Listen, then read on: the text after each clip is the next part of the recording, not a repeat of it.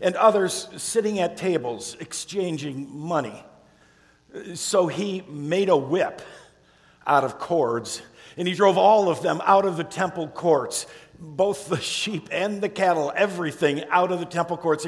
He scattered the coins of the money changers, and he overturned their tables. To those who sold doves, he said, "Get these out of here. Stop turning my father's house, some shopping mall, into some market." His disciples remembered that it is written, Psalm 69, verse 9, "It is written, zeal for your house will consume me." The Jews then responded to him. "What sign can you show us to prove your authority to do all this?" Jesus answered them, "Destroy this temple, and in 3 days I will raise it again. I'll raise it again in 3 days." They replied, "It has taken 46 years to build this temple, and you're going to raise it in 3 days." And now John turns to us, and he says this, "But the temple he had spoken of was his body." After he was raised from the dead, his disciples recalled what he had said. Then they believed the scripture and the words that Jesus had spoken. This is God's word. The story John tells us takes place near the beginning of the ministry of Jesus. It's still early on, just chapter 2. Jesus has gathered his disciples. They've been up in the northern part of Israel by Galilee, and he's just turned the water into wine up at Cana of Galilee, so up in that area. Jesus has been up there, but it's the Passover time. John says when it was almost time for the Passover, when it was that time for the Jewish Passover, Jesus, he went up to Jerusalem. So he came down, but you always go up to Jerusalem because Jerusalem is in the hills. It was at the time of Passover, and just note that. Whenever you hear the word Passover or read the word Passover in the New Testament, you got to understand this is a big deal. This is a big deal. For us in our day, it would be similar to combining several things. On the one hand, it would be similar to Easter, right? Our greatest day of joy and celebration. Jesus Christ rose from the dead, right? We celebrate that. It's a big day for us. Everybody shows up on Easter, right? We celebrate that together. The Passover was like that. Jerusalem swelled with 300, 400,000, 500,000 visitors, all these people. It was busy and all sorts of activity going on. It was a huge religious holiday, but in their case, you have to recognize it was also a political holiday. So it's like Easter combined with Independence Day. 4th of July here in the States, shout out July 1 in Canada. I'm not going to go through everybody else, sorry. But Independence Day, right? You have that time of celebrating that we are free. This is when our nation became a nation, right? And so you have Easter and you have Independence Day, but in the time of Jesus, it was also in an occupied country. And so it's a bit of a powder keg, right? Things are kind of tense. There's this Independence Day, but yet the Romans are around. There's this Easter celebration of Passover, but we don't feel like we're set free. Jesus goes to Jerusalem. John's going to tell us about 3 Passovers. This is the first. He goes to to Jerusalem, and he goes to the temple, all right? He goes there, and he is in a certain area. Let me just kind of show you a bit about this. In the temple, and we don't know exactly what it looked like. We know the dimensions of what it would have been like in Jesus' day, but exactly how it was built on this footprint, we're not sure. I think it was probably something like this. And so what we have in the very back of that tall building is the Holy of Holies. Only the high priest could go in there, only once a year. In front of that is what's called the holy place, okay? That's where the priests could go. In front of that is the court of men. That's where men could go, but no women or children. And then in front of that is the court of the women.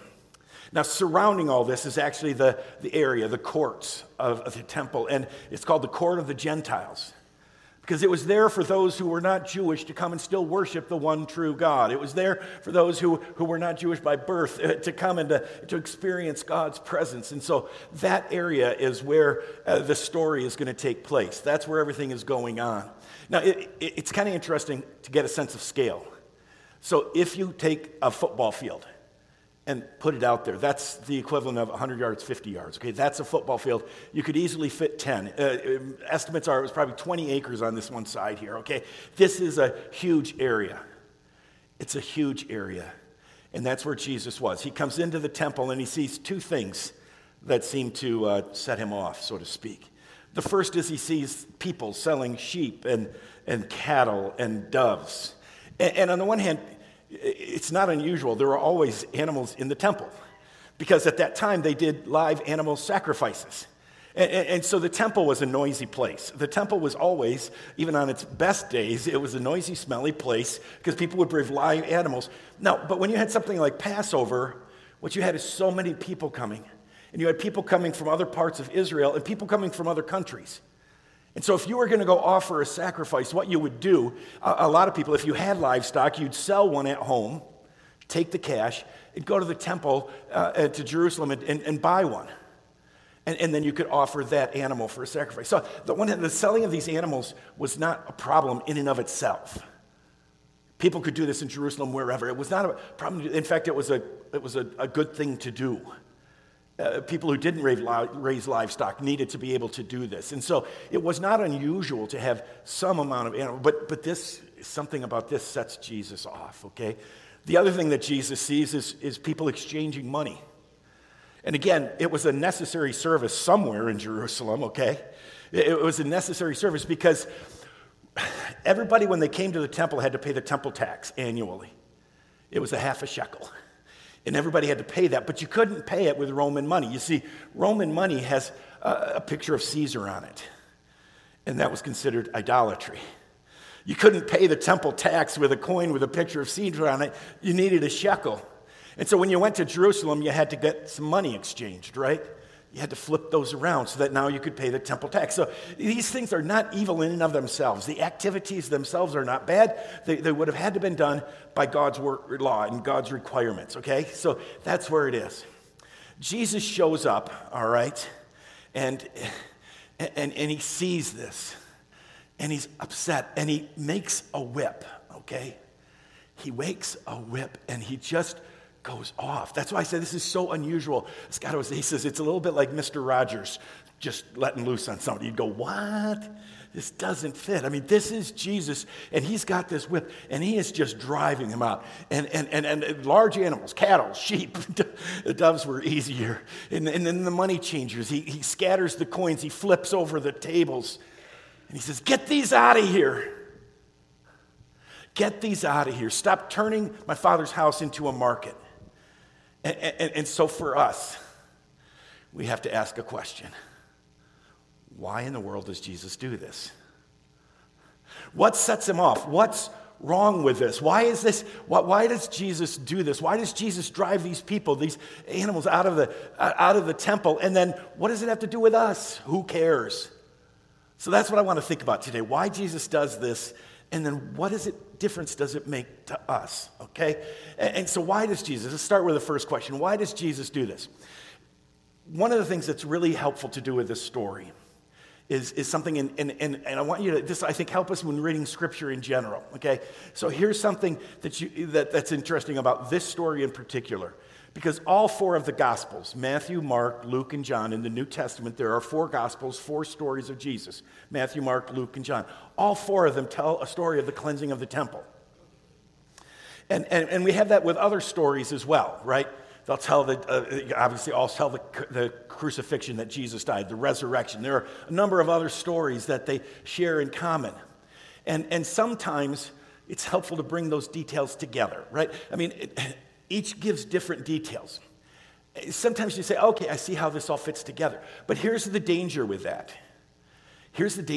Sometimes what we do is we don't say, what is John trying to say? Sometimes we read this story and we say, oh, I know what this is about. And we're actually bringing Matthew and Mark and Luke into it. This is a case where I want to suggest that each of them, Matthew and Luke were the closest, Mark's a little different, John's very different, but each of them has their own emphasis. They don't contradict each other. They're not, John may have told a different story because this happens at the beginning, the other's at the end. We're not going to get into that. But they don't contradict each other, all right? It's not a different kind of, but John wants to make a different point. And so I think it's helpful. When you're reading the Gospels, yeah, you might say, okay, I know that this happened, but listen to what Matthew tells you when you're reading Matthew. Listen to what Mark tells you when you're reading Mark. And listen to what John tells you when you're reading John. Let me show you what I mean as we look at this story. So why does Jesus drive these animals out? Is it because it was economic exploitation? People are getting ripped off. It seems that one of the things that happened in the temple was not just that people would sell these animals, but they would sell them at crazy high prices. Talk about having a corner on the market. You had the one thing that the worshiper needed. They needed a lamb to sacrifice. You had a pre-approved lamb by the priest. You can charge what you want for that. You could charge what they want for that. If you make a deal with a priest and he's going to say whatever other isn't good enough, your lamb isn't good enough, you'd have to go out, you'd have to buy this. And so it seems that at least some of the people selling this were just ripping everybody off. They were just a capitalism gone wild, so to speak. I mean, they just were doing this stuff. And Matthew and Mark and Luke all give us a hint that that's the case, right? Look at Matthew, Mark, and Luke. If you'd read the story in their accounts, they all mention that Jesus says that the temple has become a den of robbers, a den of thieves. And so it seems like they want us to think a little bit more about getting ripped off and about our call not to do that. But if you listen carefully, John didn't mention any of this. I don't think that's John's main point. John wouldn't deny that that's true, but that's not what John tells us this story for. Well, is it that people, and especially Gentiles, were not able to worship? They were being excluded. Again, this happened in the court of the Gentiles. This happened out in that area. Is that what was going on? Is that what the problem was? Is that it was stopping people from worship, from prayer? Again, Matthew, Mark, and Luke all mention that the temple was supposed to be a house of prayer. It's a quote from Isaiah 56, verse 7. Jesus says, it's supposed to be a house of prayer, and you've turned it into a den of robbers. And that was, again, Jeremiah 7. I didn't mention it, but, you've done that. And all three of them say this is supposed to be a house of prayer. This is closer to what John has in mind, but it's still a little different. Now, interesting to note what Mark includes there. Mark says this is supposed to be a house of prayer, and Mark includes the words for all nations. And I would suggest that one of the things Mark wants us to think about there is racism. Saying they didn't care about the non-Jews. They didn't care about the people with the same color skin as them. They didn't care about people who were like them. Mark says, this is supposed to be a house of prayer for all nations, and the Gentiles can't worship because of this. But again, John doesn't mention any of this. So we have to kind of let those things go. They're true, but let them go. And ask with me, what does John want us to think about? And again, that's a great thing to do when you're reading Scripture. Don't always just bring in all these other things. See because John has something he wants us to be confronted with. So what in John's mind, why does Jesus do this? Why does Jesus drive these animals out? I want to suggest there were two reasons. The first is kind of the obvious first one, and then the second one is what John loves to do, is to add a second point in and point to the cross, all right? So the first one, and it's kind of related to that one about worship, but it's not just that some were excluded. I think what happened is Jesus comes into the temple, and he looks, and what frustrates him is that God's people are not passionate about worship, about meeting with God. It's just a routine. They're just going through the motions. He comes in and he sees this buying and this selling and this trading of money, and he sees people. It's just sort of a routine. It's just sort of there. If you remember John 2:17, we just read it, but his disciples remembered when Jesus did this, they remembered that it is written, zeal. This is what John quotes from the Old Testament. Zeal for your house will consume me. Comes from Psalm 69, verse 9 in particular, but 8 and 9 go together. So let's go look at that psalm, because it tells us something about why Jesus is so upset. In verse 8 of Psalm 69, it says, I'm a foreigner to my own family, a stranger to my own mother's children. His brothers and sisters call him strange. His brothers and sisters are mocking him. People in Jerusalem, in Israel, everybody's making fun of him. Why? For zeal for your house consumes me. The insults of those who insult you fall on me. This is a psalmist who is passionate about worship. He's passionate about God's house. He's passionate about being with God, okay? He wasn't passionate about making sure that the temple was just clean and nice and no smelly animals were in it. No, this is the psalmist who was passionate about coming into God's presence, about knowing God, about being forgiven. He was passionate about obeying God. And people, even his own family members, are mocking him and making fun of him. It's that passion that's in that psalmist. It's a psalm of lament, ultimately. He's saying, God, why is this happening? God, I'm so passionate to know you, to be with you, to obey you. I'm so passionate. And all it costs me, it gives me is grief. People make fun of me. Seriously, you think it matters? Seriously. Oh, you go and worship. Oh, you obey all the 10 commandments. You think it matters? Come on. Yeah, we all do it because that's who we are. That's what we do. But don't get all religious on us. Don't get all passionate on us. See, Jesus doesn't see this passion in the people of the temple. I mean, he looks around and people just aren't respecting the holiness of God. They're just kind of doing their thing. It's as if they're being in the temple for them. I think for Jesus, it looked like they were just at Rivertown Mall. Really no difference. It's just another place you go to do your business. This is my business with God.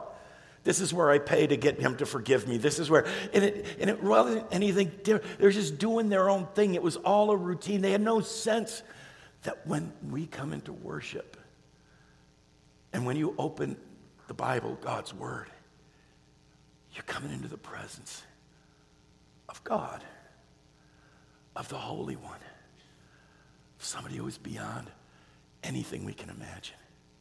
They didn't respect the holiness of God. They weren't sensing any sense of their own sinfulness and brokenness. It's kind of like, yeah, we're all okay. It's all fine. No, I mean, the temple was there so the people could be restored to God's presence, so the people could experience grace, so the people, and they would come, and they wouldn't have any sense that this was the most amazing thing in the world, to be able to come into God's presence, to be able to speak to God, to listen to God, to offer a sacrifice to God. They weren't seeing how much they needed God. I mean, there was just no hunger for God. And ultimately, worship was just a box to be checked. That's, I think, why Jesus just kind of explodes.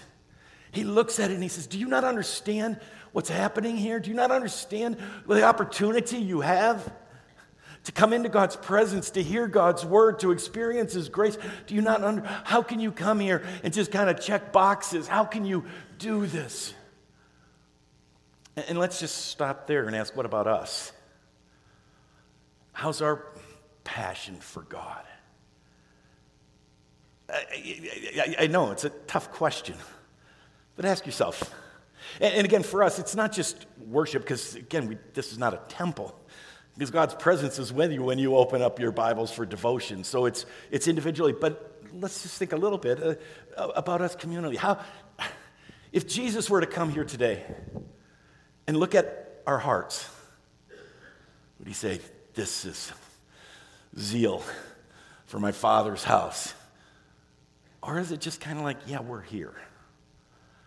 And I got to tell you, it's a lot easier just to be here.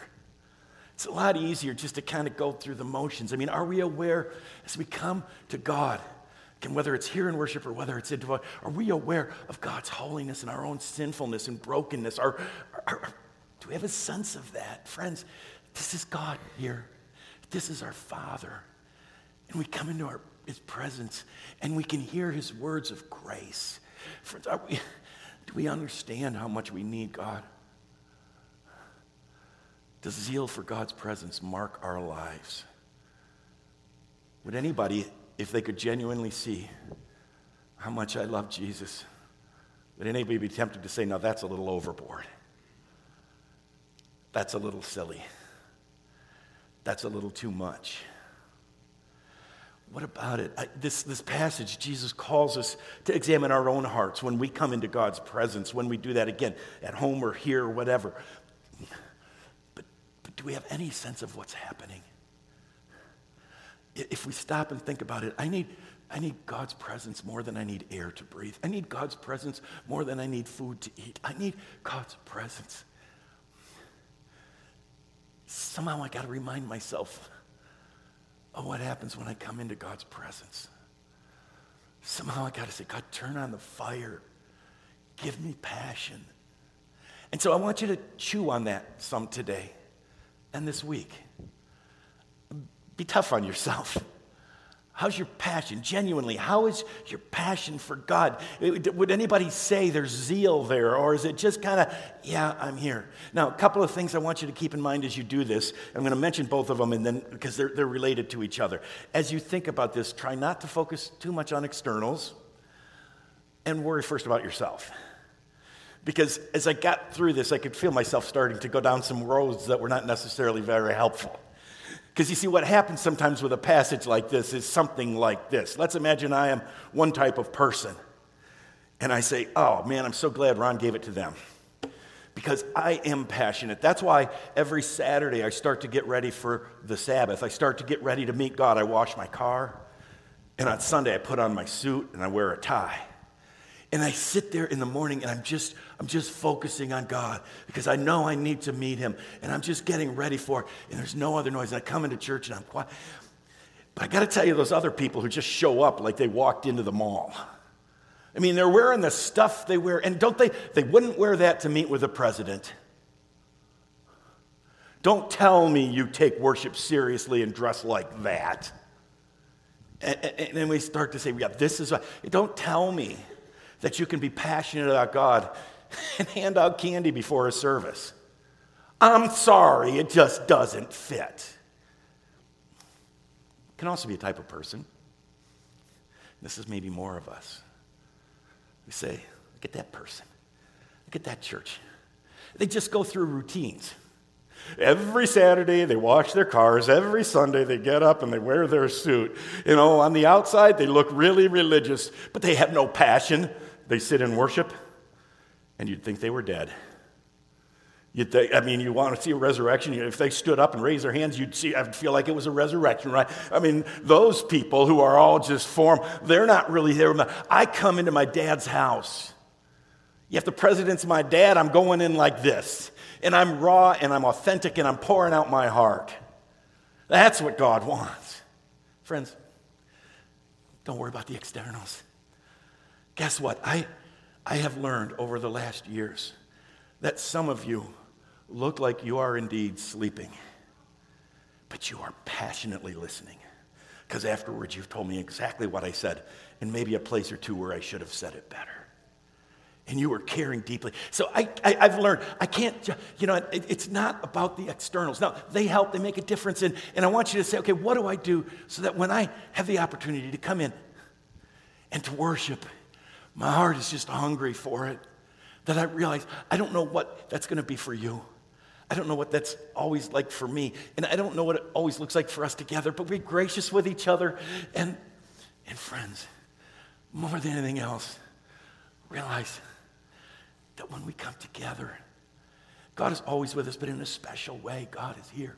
And I think he would love it if we came just so passionate to hear his voice, so passionate to offer up our worship, so passionate to say, he stood in a sinner's place. Oh, can you imagine that? Jesus stood in my place. Thank you, Jesus.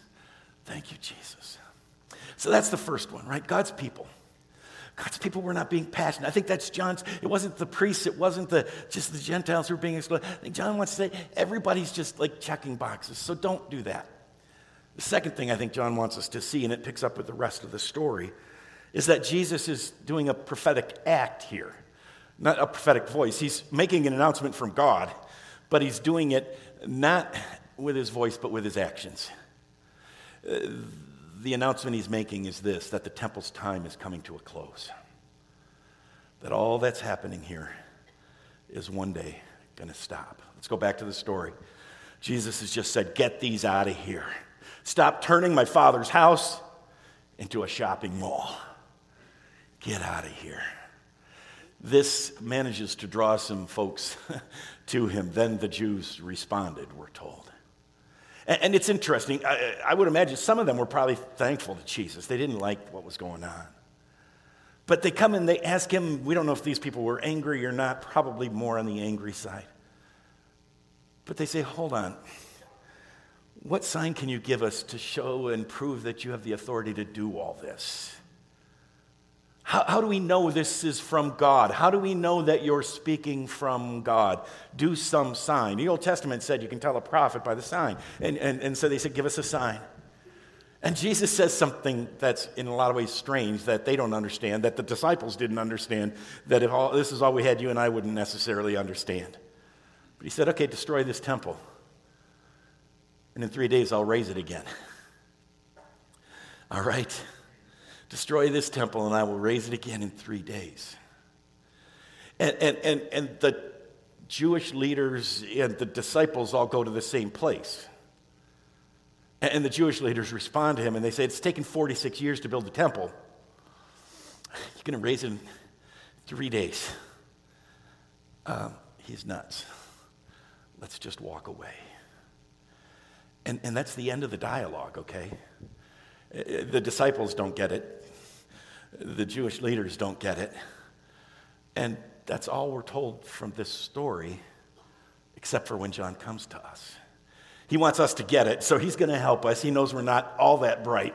And so he says to us, the temple he had spoken of was his body. When he said, destroy this temple and I'll raise it again, he was talking about his body. The disciples thought about that later. After he was raised from the dead, then the disciples recalled what he had said. They went, oh, now I get it. He wasn't talking about the literal. He was talking about himself. He was saying he's the new temple. He was saying he is the place where we meet God. And then they believed the scripture and the words that Jesus had spoken. It was a prophetic act. This temple's time is coming to an end. But even more importantly, Jesus is the new temple. John said, you got to understand something. This place where we met with God is an amazing thing. And understand this. The temple was good. It's not that the temple was evil. It was God's design. And people met God there. Not all the time, but at times. God's presence was there. People met God there. Sacrifices were offered to God. Worship and prayer were offered to God. The temple was not a bad thing, but the temple was never enough. The temple was never enough. You see, the sacrifices had to be offered over and over and over and over and over again because there was always more sin. And so it had to be repeated over again. God says we need one sacrifice to end all the other sacrifices. The priesthood was never pure, at least not pure enough. There was corruption in that. And so the temple itself was a good idea, but it was also limited in scope, limited in time, limited in ability. It was never enough. But what John wants you and I to know is that Jesus is enough. Friends, Jesus Christ is enough. When he died on the cross, when he rose again, he was enough. He's the perfect priest. He's perfect as a priest. He can bring us into God's presence. He's perfect as a sacrifice. His blood washes away all your sins. When we put ourselves in him, when we put ourselves under, it washes away all our sins. And we don't ever, ever need to have another sacrifice made because the sacrifice of Jesus Christ was enough. And he is the perfect temple. When we meet God, we come through Jesus. John wants to know that this place that was intended to be where we meet with God is now Jesus. And we no longer come into God's presence with the blood of bulls and goats. We come into the presence of God with the blood of Jesus. Hebrews talks about this. Hebrews 7, verse 6 says, such a high priest truly meets our needs, one who is holy, blameless, pure, set apart from sinners and exalted above the heavens, unlike the other high priests. He does not need to offer sacrifices day after day. First for his own sins and then for the sins of the people. He sacrificed for our sins once for all when he offered himself. Jesus is enough, friends. You know, it is so amazing to think that we can come into God's presence. You need that. You need that. I need that more than we need air, more than we need water, more than we need food. We need to come into God's presence. We need to know that God is with us. We need to know that it's okay. We need to know we're forgiven. And we meet with the Father now through Jesus. And part of what that means is that the place doesn't make it happen. Yes, something happens when we gather together, but it can happen here, and it can happen in the foyer, and it can happen in the gym, and it can happen. But when we gather, it's not the place that makes it happen. And it's not some magic words that make it happen. It's not when we say certain things that, oh, now you got grace. No, what makes it happen is Jesus. Jesus, Jesus, Jesus. And he is the only way to the Father. But he gets us right there. So let's wrap this up. Jesus knows nothing is more important than being with the Father. What you need more than anything else, I'll tell you this. You might think, oh no, what I need is a change at work. What I need is more money. What you need is to be with God and to know that God is with you, to know that he holds on to you, to know that you're forgiven. Jesus wants that for us. He gave his life so we can be forgiven. He gave his life so we could be totally accepted just as we are, with all of our brokenness, raw and real. We can be accepted just as we are, and we can be with our Father. Friends, that's the gospel. That's the good news. That's the heart of what we believe. That's the heart of why we preach. That's the heart of why we sing, because Jesus Christ has stood in our place. And what we do in response is we say thank you. We say thank you, Father. Thank you, Spirit. Thank you, Son. Because you stood in a sinner's place. And now we can stand with you. Let's pray together. Father, we need you. We have to confess that sometimes we forget that. The world is full of all sorts of bright and shiny things, and we say we need this, and we need that, and we need this, and we need that. Father, at our core, what we need more than anything else is you. Forgive us when we've spent our passion chasing other things. Forgive us for when we've been zealous for silly little things like cars and boats and houses. And give us passion, deep passion for you. Jesus, thank you for being the way to the Father. Thank you for being a temple. Thank you for being here, that right now we are in God's presence. We pray this in Jesus' name. Amen. Stand and sing a song of response.